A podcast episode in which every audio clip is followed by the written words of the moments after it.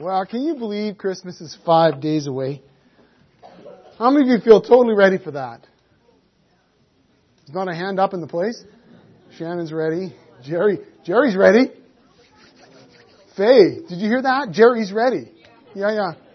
Gifts, gifts are wrapped under the tree. That's awesome. Here we are on the fourth Sunday of Advent, the season the season of preparation, the season that we've explored the last number of weeks that's designed to get us ready for Christmas, to celebrate the birth of the Savior Jesus, the Prince of Peace. You know, remember Advent is all about waiting, the longing, the expectation, looking forward. And we celebrate at Christmas, of course, the first coming of Jesus on that starry night long ago. But we celebrate in kind of a weird position, right? Because we celebrate as people who have to kind of imagine ourselves back so that we can kind of turn around and then look forward. Right? It's kind of what we do through Advent. We kind of try to get ourselves in the headspace of what it would have been like for the people who were waiting for a Savior, waiting for a deliverer, or just waiting more generally for something better to happen. Something to, you know, change the way things were. So we kind of imagine ourselves backwards so that we can kind of turn around and, and then anticipate again this first coming of Jesus, trying to position ourselves so that we can eagerly expect, we can long for the coming of the promised deliverer who's come to this world that's racked by sin and racked by hurt and brokenness and conflict. But the question we have this morning is, are we only looking back or getting ourselves back there so that we can look forward to the first coming of Jesus, or are we waiting for something more? The truth is, here in 2015, we actually stand in the middle of a much longer story. We stand in the middle, somewhere, somewhere in between, the first coming of Jesus as a baby born to Mary, and the final coming of Jesus as the Prince of Peace, who will come and, as he said, make everything new. And though we celebrate this first coming of Jesus, and we, we do, and we should, we also have to ask ourselves, what are we still waiting for? What are we eagerly expecting? What are we looking forward to? And that's our question for today. What are we waiting for? This season, we've been viewing the Advent or walking through the Advent in combination with the revelation of Jesus Christ, which as we've pointed out before, is just weird. And, and I know that many of you thought, this is a bad idea, Tom. We should just stop the series on Revelation, do the Christmas thing, and then get back to Revelation. I know, because I've talked to some of you. But, against perhaps greater wisdom, we've decided to go through Advent and look in particular at the, the, this throne room vision and to see Revelation 4 and Revelation 5. And that's, and that's what we've been doing um, as we've been journeying as a, as a whole community through the Revelation. And so what we did the last few weeks is we looked at the traditional themes of hope, of love, of joy, and this morning, uh, peace through the lens of Revelation. On the first Sunday of Advent, we, we celebrated the hope we have because even though the world is messed up and even though there's a lot of evil and suffering, even though our own lives are deeply troubled and we often have conflict and we wrestle with health concerns and relational concerns and we're, we're, we're worried about what's happening and we wonder about the future, what we saw in Revelation chapter 4 is this beautiful uh, vision that there's a throne in heaven and there's someone sitting on it, right? And we took a hope from that, of recognizing that though there's a lot of stuff that can be going wrong in the world and in our lives, there is a God and He's on the throne. And that gives us great hope. And so that's what we looked at the first Sunday of Advent. The second Sunday of Advent, we saw how the love of God, of course, pictured in Jesus, and we were celebrating that at Christmas, but in the Revelation, Revelation chapter 5, it's, it's pictured surprisingly, shockingly, as Jesus is pictured as a slain lamb who was slaughtered and sacrificed so that men and women and children from every tribe and tongue and nation and location could be purchased back for God. Almost like Jesus' Christmas gift to his Father was all of you. Have you ever thought of that? You are an awesome Christmas gift for the Father. That Jesus, through his being slain, bought you back. That's the language used, of course, redeeming from slavery, but bought you back for his Father. That's the love. And that's why Jesus was born. That God loved the world so much, He sent Jesus to become our freedom maker. Well, last week on Advent uh, Sunday number three, and of course it was mainly the children's program, but for a few moments we looked at how because of this good surprise, this, this shocking uh, re- you know, realization that even though it looked like everything was hopeless, even though it looked like everything was lost, there's this surprise good ending. And because of that surprise good ending of Jesus coming, of taking our place, of offering us freedom and taking away our slavery, we can live in joyful response. The theme of joy was the third Sunday of Advent. We can live in joyful response to God and worship Him. Well, here on the fourth and final Sunday of Advent, we're going to explore the theme of peace. The prophets talked about the coming of the Prince of Peace, and the angels, of course, we know, proclaimed peace on earth. Right? On the night that Jesus was born. I need a drink, sorry.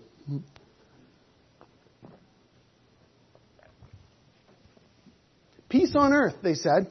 And yet, we know that we are still waiting for peace. I mean, look around, right?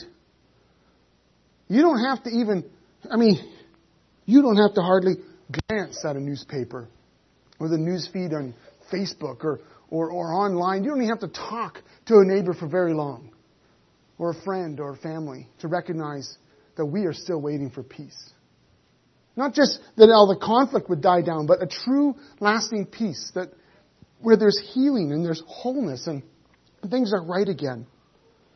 We're looking really for what I've called Advent 2.0, the next upgrade, where the full peace of God will reign over the whole earth, where peace will not simply be a dream or a wish or, you know, I'd like, you know, I'd like to see world peace happen, you know, some uh, unachievable goal, but rather the peace of God over all would be the reality of our existence. And so, here we are looking at peace. Now, in our journey through the Revelation, we're actually at a critical moment in the vision where everything's going to change.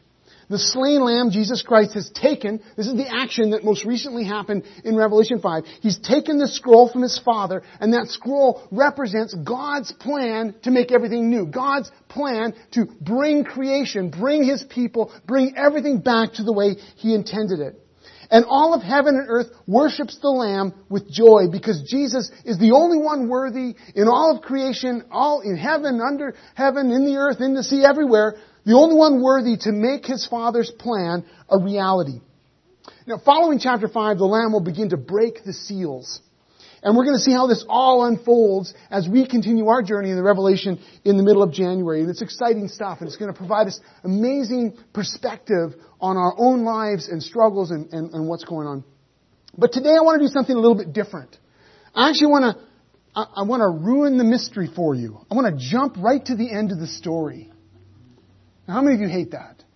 How many of you are just like avoiding your Twitter feed or Facebook over these next couple days because you're scared that some idiot out there is going to ruin the new Star Wars movie? I know, some of you. You're like shielding your eyes because you're afraid that somebody's going to tell you who the villain was. I'm not because I haven't seen it yet, and if you dare spoil it for me, there will not be peace between us. Don't you hate it when people jump to the end of the story? But in this case, it's different. Because there's something about knowing the end of the story, knowing the happily ever after of Revelation, or really of the whole of Scripture, that gives us perspective on where we're at today, on what's going on in our lives, what's going on in our world. And so that's what we're going to do. We're going to jump ahead and we're going to let this vision of God's peace, of where everything's going, then affect the way that we live and dream and act today. So what are we waiting for?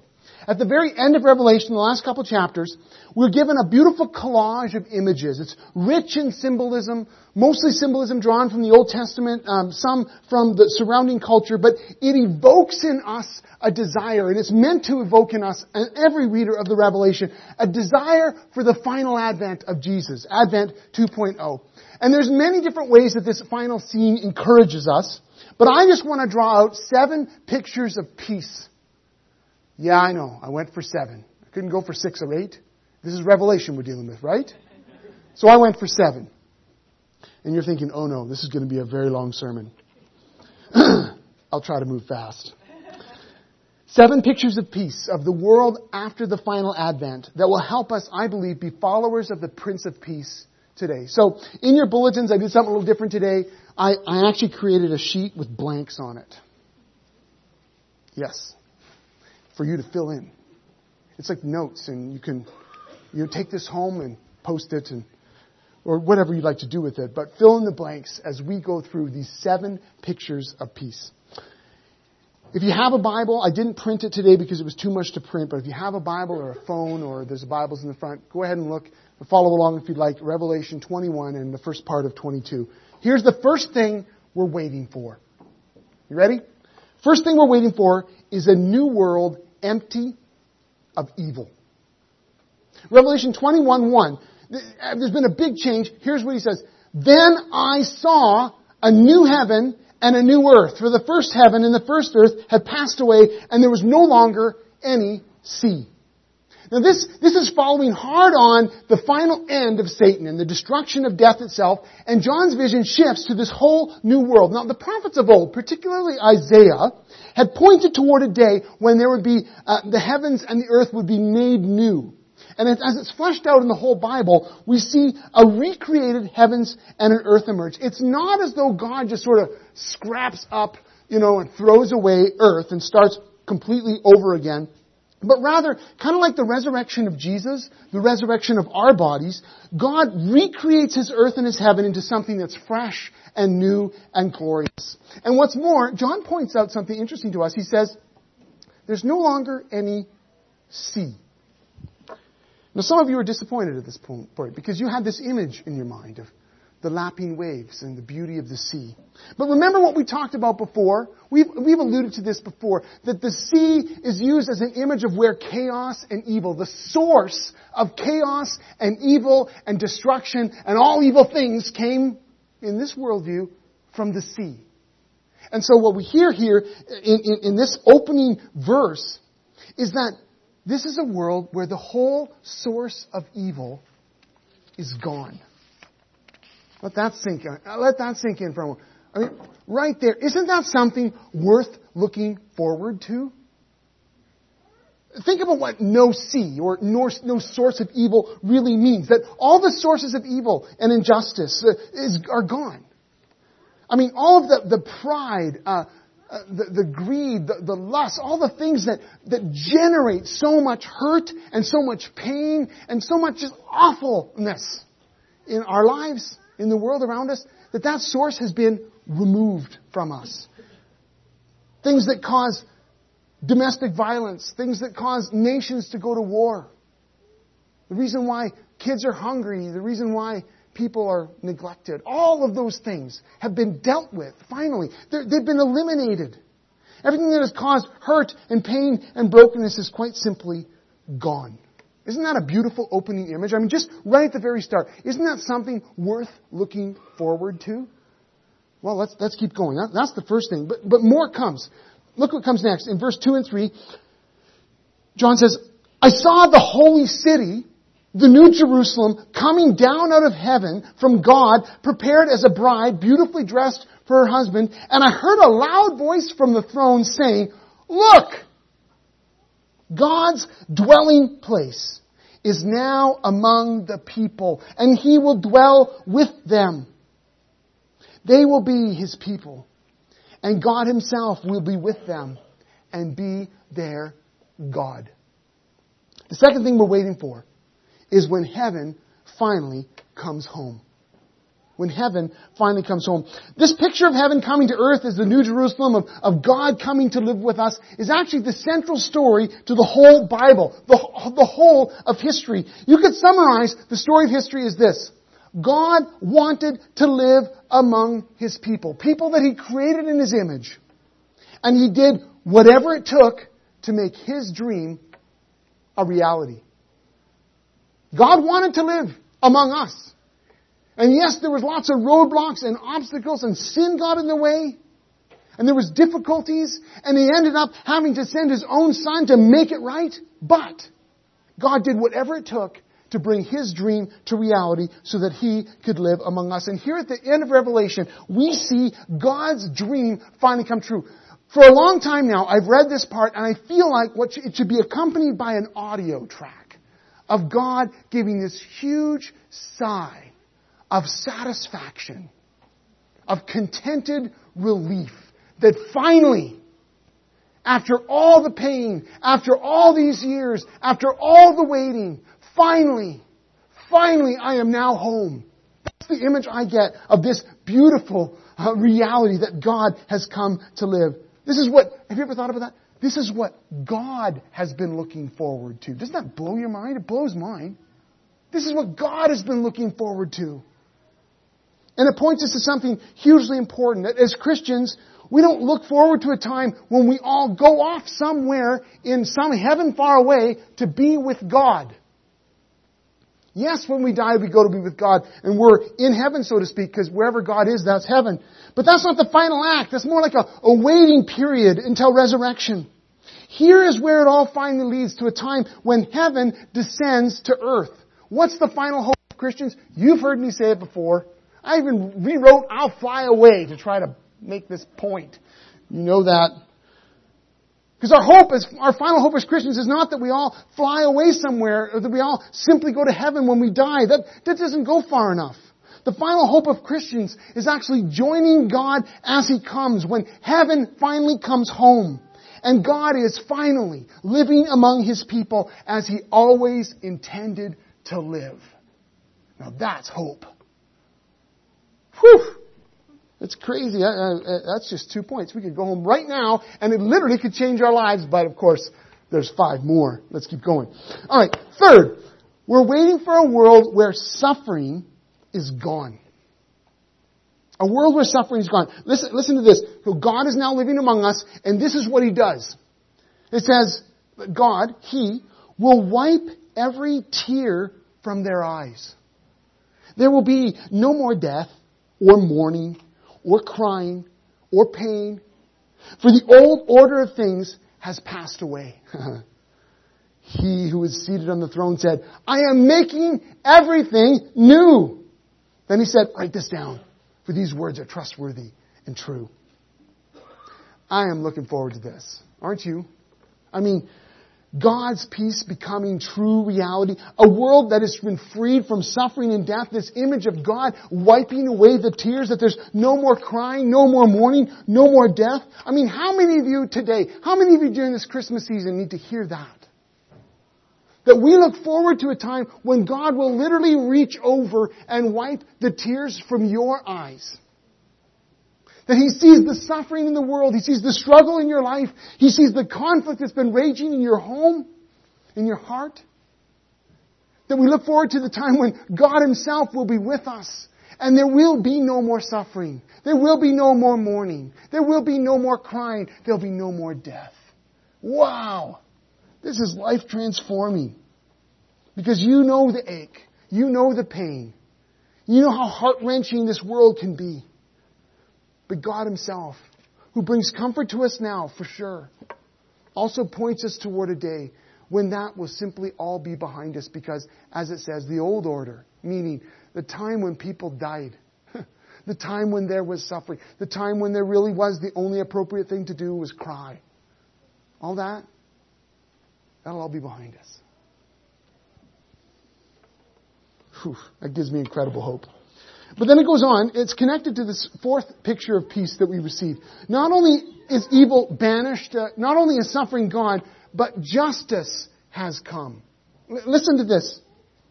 He said to me, it is done. I am the Alpha and the Omega, the beginning and the end. To the thirsty I will give water without cost from the spring of the water of life. To those who are victorious will inherit all this, and I will be their God, and they will be my children. But the cowardly, the unbelieving, the vile, the murderers, the sexually immoral, those who practice magic arts, the idolaters and all liars, they will be consigned to the fiery lake of burning sulfur. This is the second death, and I know some of you are shuddering right now. But let's dig into this. Because the fourth thing we're waiting for is a just world.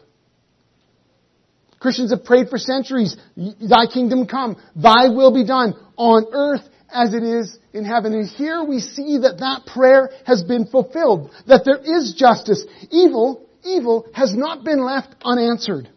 That all the years, that all the tyrants, all the wrongs that have been done, all the violence that has been perpetrated against innocent people, all of it has been answered by God Himself. As well as all the good, the righteousness, the faithfulness, God has seen it. Even though there's been times when people have been faithful and it hasn't shown, there have been good people that have suffered and died, and you think, what? That's the reward they got? That person over there was faithful for years and years and years, and yet no one ever noticed. Their husband never changed. That person over there was faithful to Jesus all their life, and yet look, they died poor, broke, unnoticed. That person over there has been wronged again and again and again, and they never ever achieved justice. They never received it. Think of all the people in the world who have died never seeing justice done for them. And you and I both know that we want justice. We want to see a world that's just. And I know this sounds awfully harsh this image of a fiery lake and burning sulfur. I get all that. But when you hear it for what it truly is, it changes things. This is a world in which justice has been done. I mean, can you imagine any kind of peace, any kind of true and lasting peace in a world where justice wasn't done? Where the evil that was perpetrated was just sort of shrugged off? Can you imagine a good world a world of health and wholeness where men have abused women without recourse, where Satan is worshipped and, and obeyed without any consequence, where truth has been spurned and murder has just been ignored? Can you imagine a world that's good where that's been done? No, you can't. Neither can I. A world without justice is horrible. It's a world without peace. This picture of peace tells us something important, that the world after Jesus comes will be a world in which justice will be a lived reality. Not that we'll need justice after that, but rather that evil will have been finally answered and judged as evil by God Himself. And that those who have been faithful will have been rewarded for their faithfulness and included in the family of God, all based on the sacrifice of Jesus Christ. We are looking forward to a just world. The fifth reality that we're looking forward to is a life of perfect communion with God. The next passage, and it's quite long, I'm not going to read it all, pictures a marriage made in heaven. And it describes, is all designed really to describe a people, the people of God, who are in perfect union with God and the Lamb. I'll read some of it. One of the seven angels who had the seven bowls full of the seven last plagues, we're going to hear about them later, uh, came and said to me, Come, I'll show you the bride the wife of the Lamb. And he carried me away in the Spirit to a mountain great and high and showed me the holy city, Jerusalem, coming down out of heaven from God. We already heard about that. It, it, shone with the glory of God, and its brilliance was like that of a very precious jewel, like a jasper, clear as crystal. And then John goes on actually to describe a whole bunch of the perfections about the city, using uh, numbers and symbols to show basically how amazing the people of God in union with God will be. And then the last few uh, verses of chapter 21, he goes on, he says, describing this city, I did not see a temple in the city, which is unheard of. Uh, uh, cities in that day were just filled with temples. This, this grand city didn't have a temple because the Lord God Almighty and the Lamb are its temple.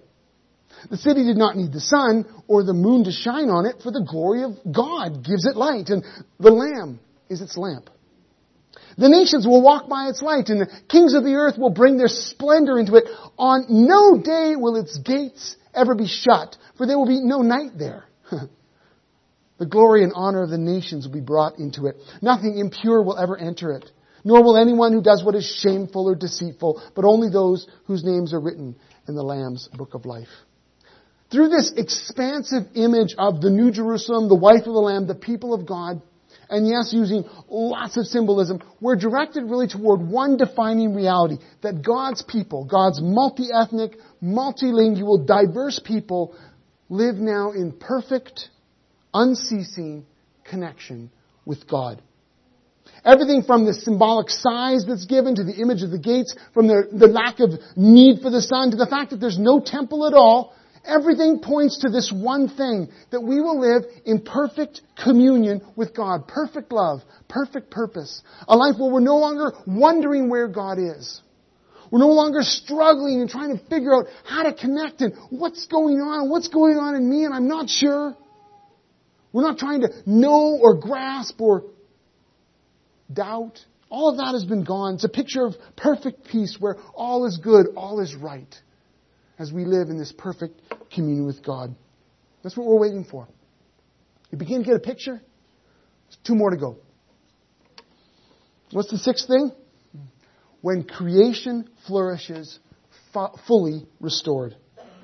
When creation flourishes, fully restored. Listen to this. Uh, then the angel showed me the river of the water of life, as clear as crystal, flowing from the throne of God and of the Lamb down the middle of the great street of the city. On each side of the river stood the tree of life, bearing twelve crops of fruit, yielding its fruit every month, and the leaves of the tree are for the healing of the nations. No longer will there be any curse. Now in this little snippet, we're taken all the way back to the start of the story all the way back to the early days in the Garden of Eden, where the first human couple rejected God's desire to live with them. Rejected God's desire by making themselves the judge of what is good and what is evil.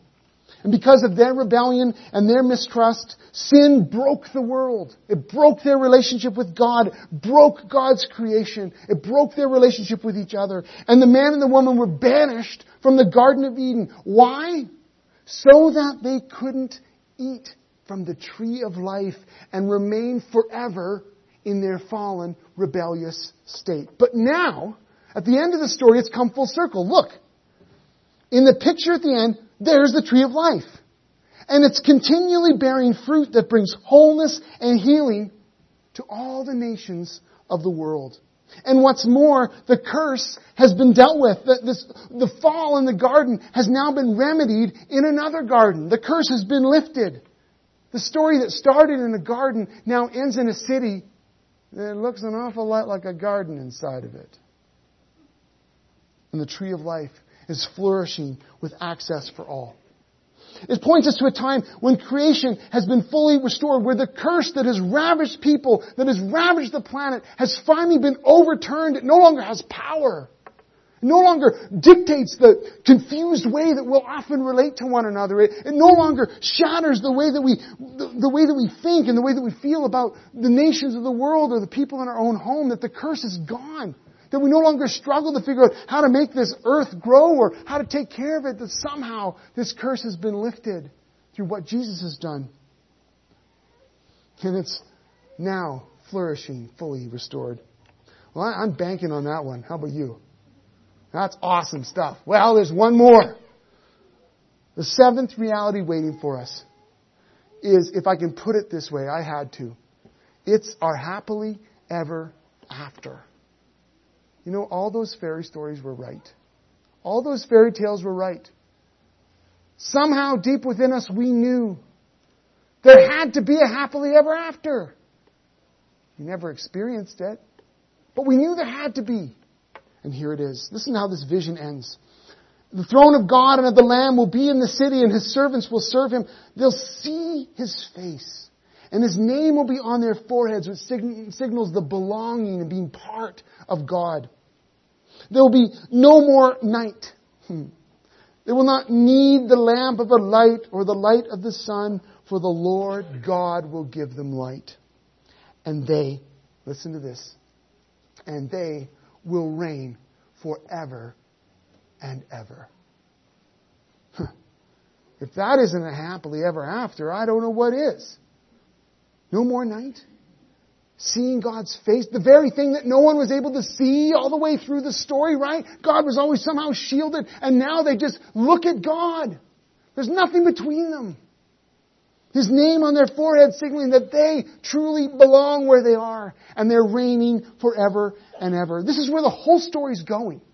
This is the goal of creation. This is what God set up. This is what He's been pursuing down through the ages. It's, it's, it's why He called the people to Himself. It's, it's what He was doing in Abraham, what He was hoping for, trying, and finally sending Jesus to make this happen. This was the goal.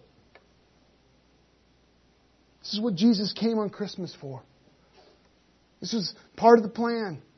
Because God knew that in order to accomplish His dream of you and I living in perfect communion, of you and I having our happily ever after, if God was going to bring that about, He had to send His Son to make things right. Because we were in too much trouble to do it ourselves. We couldn't.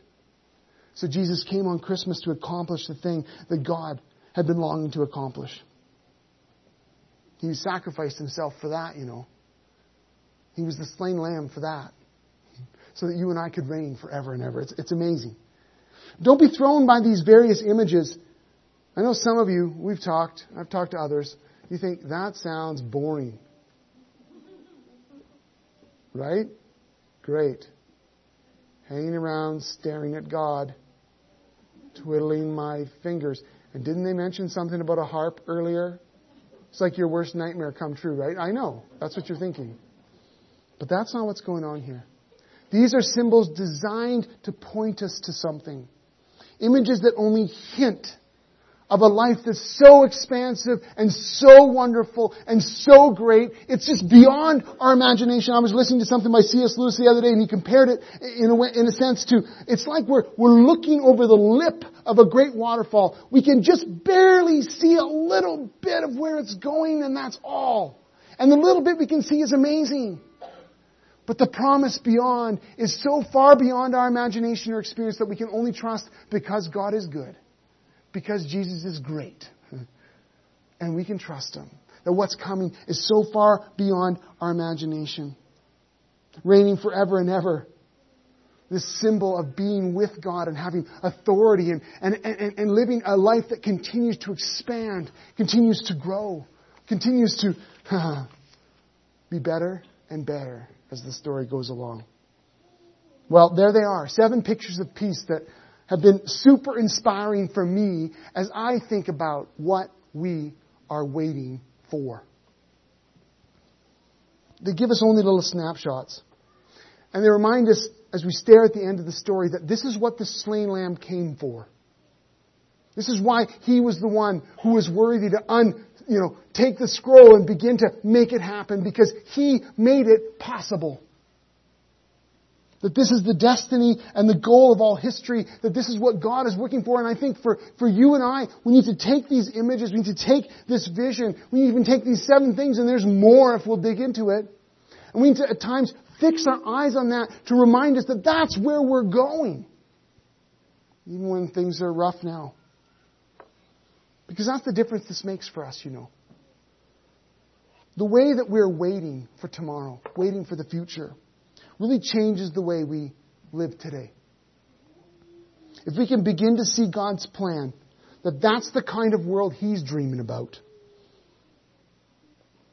it's going to fundamentally alter the way that I dream, hmm, the way that I work, the way that I pray, the way that I serve, the things that matter. They just change when this is the vision that fills us.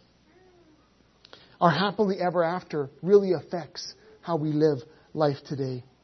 Because we're not just waiting passively. When we say, what are we waiting for? We're not just waiting helpless and passive. We're actually waiting prayerfully. We're waiting obediently. We're waiting actively. As we see God's desire for a world that isn't in suffering anymore, we realize that God hates suffering. He hates it. He hates that people are being abused and ignored. God's heart breaks for the suffering of men and women and children. He, he hates that. And He calls us as His people to be healers in the world. That we can go into places that are broken, families that are broken, areas of the world that are broken. And we can, in Jesus' name, offer hope and healing and grace. Seeing God's heart in this vision, this, this image of, of, of God wiping tears from our eyes, I think gives us a greater capacity to be a people who are in some way or another wiping tears from others' eyes. that we're listening to the brokenhearted, that we're embracing those who have just been so shattered. You know, in this last week, I had an opportunity to connect with a lot of people who were just really shattered because of things that had happened in their lives. And there was a particular instance that I was reminded in such, with such force that there are people among us who walk through every day with such a deep level of brokenness and shame and hurt. And for them to know from us that we love them, that there's a God who loves them, hmm. that God wants to wipe tears from their eyes today, but there will come a time when every tear will be gone. I think we need to be people like that. Knowing that God's dream is to live among us. That's what He's always been about. It orients us to what really matters in life. What really matters for you and I, each and every day, is that we get up in the morning and realize this is a day where I get to walk with God. that God has already, get this, it's kind of weird, God has already come to live among us, right? He came in Jesus, but He's already living among us by His Holy Spirit. That if you said yes to following Jesus, He's already living in you. And so we can walk each day already beginning to experience this dream that God has had to live among us. That we can walk with Him. Knowing that that might just be a taste of what's to come, but it's real. It's a real taste. And it can transform our lives on a daily level that we walk with God. Each and every one of these pictures of what we're waiting for gives us a direction, gives us a purpose, a sense of what we should be about today. That if this is God's plan, if this is His dream, if that's how the end of this story ends, well, then I want to be about that now. I want to be about praying and living out your kingdom come, your will be done on earth as it is in heaven, and beginning to just live as though, guess what? That's a reality already. That what God has been dreaming about is beginning to happen. That what God wants to see occur in the end, we're going to begin to bring some of that into our relationships and into our world today. To be agents of healing and grace and justice and mercy in this broken and sinful world. Knowing that God has called us to be that kind of people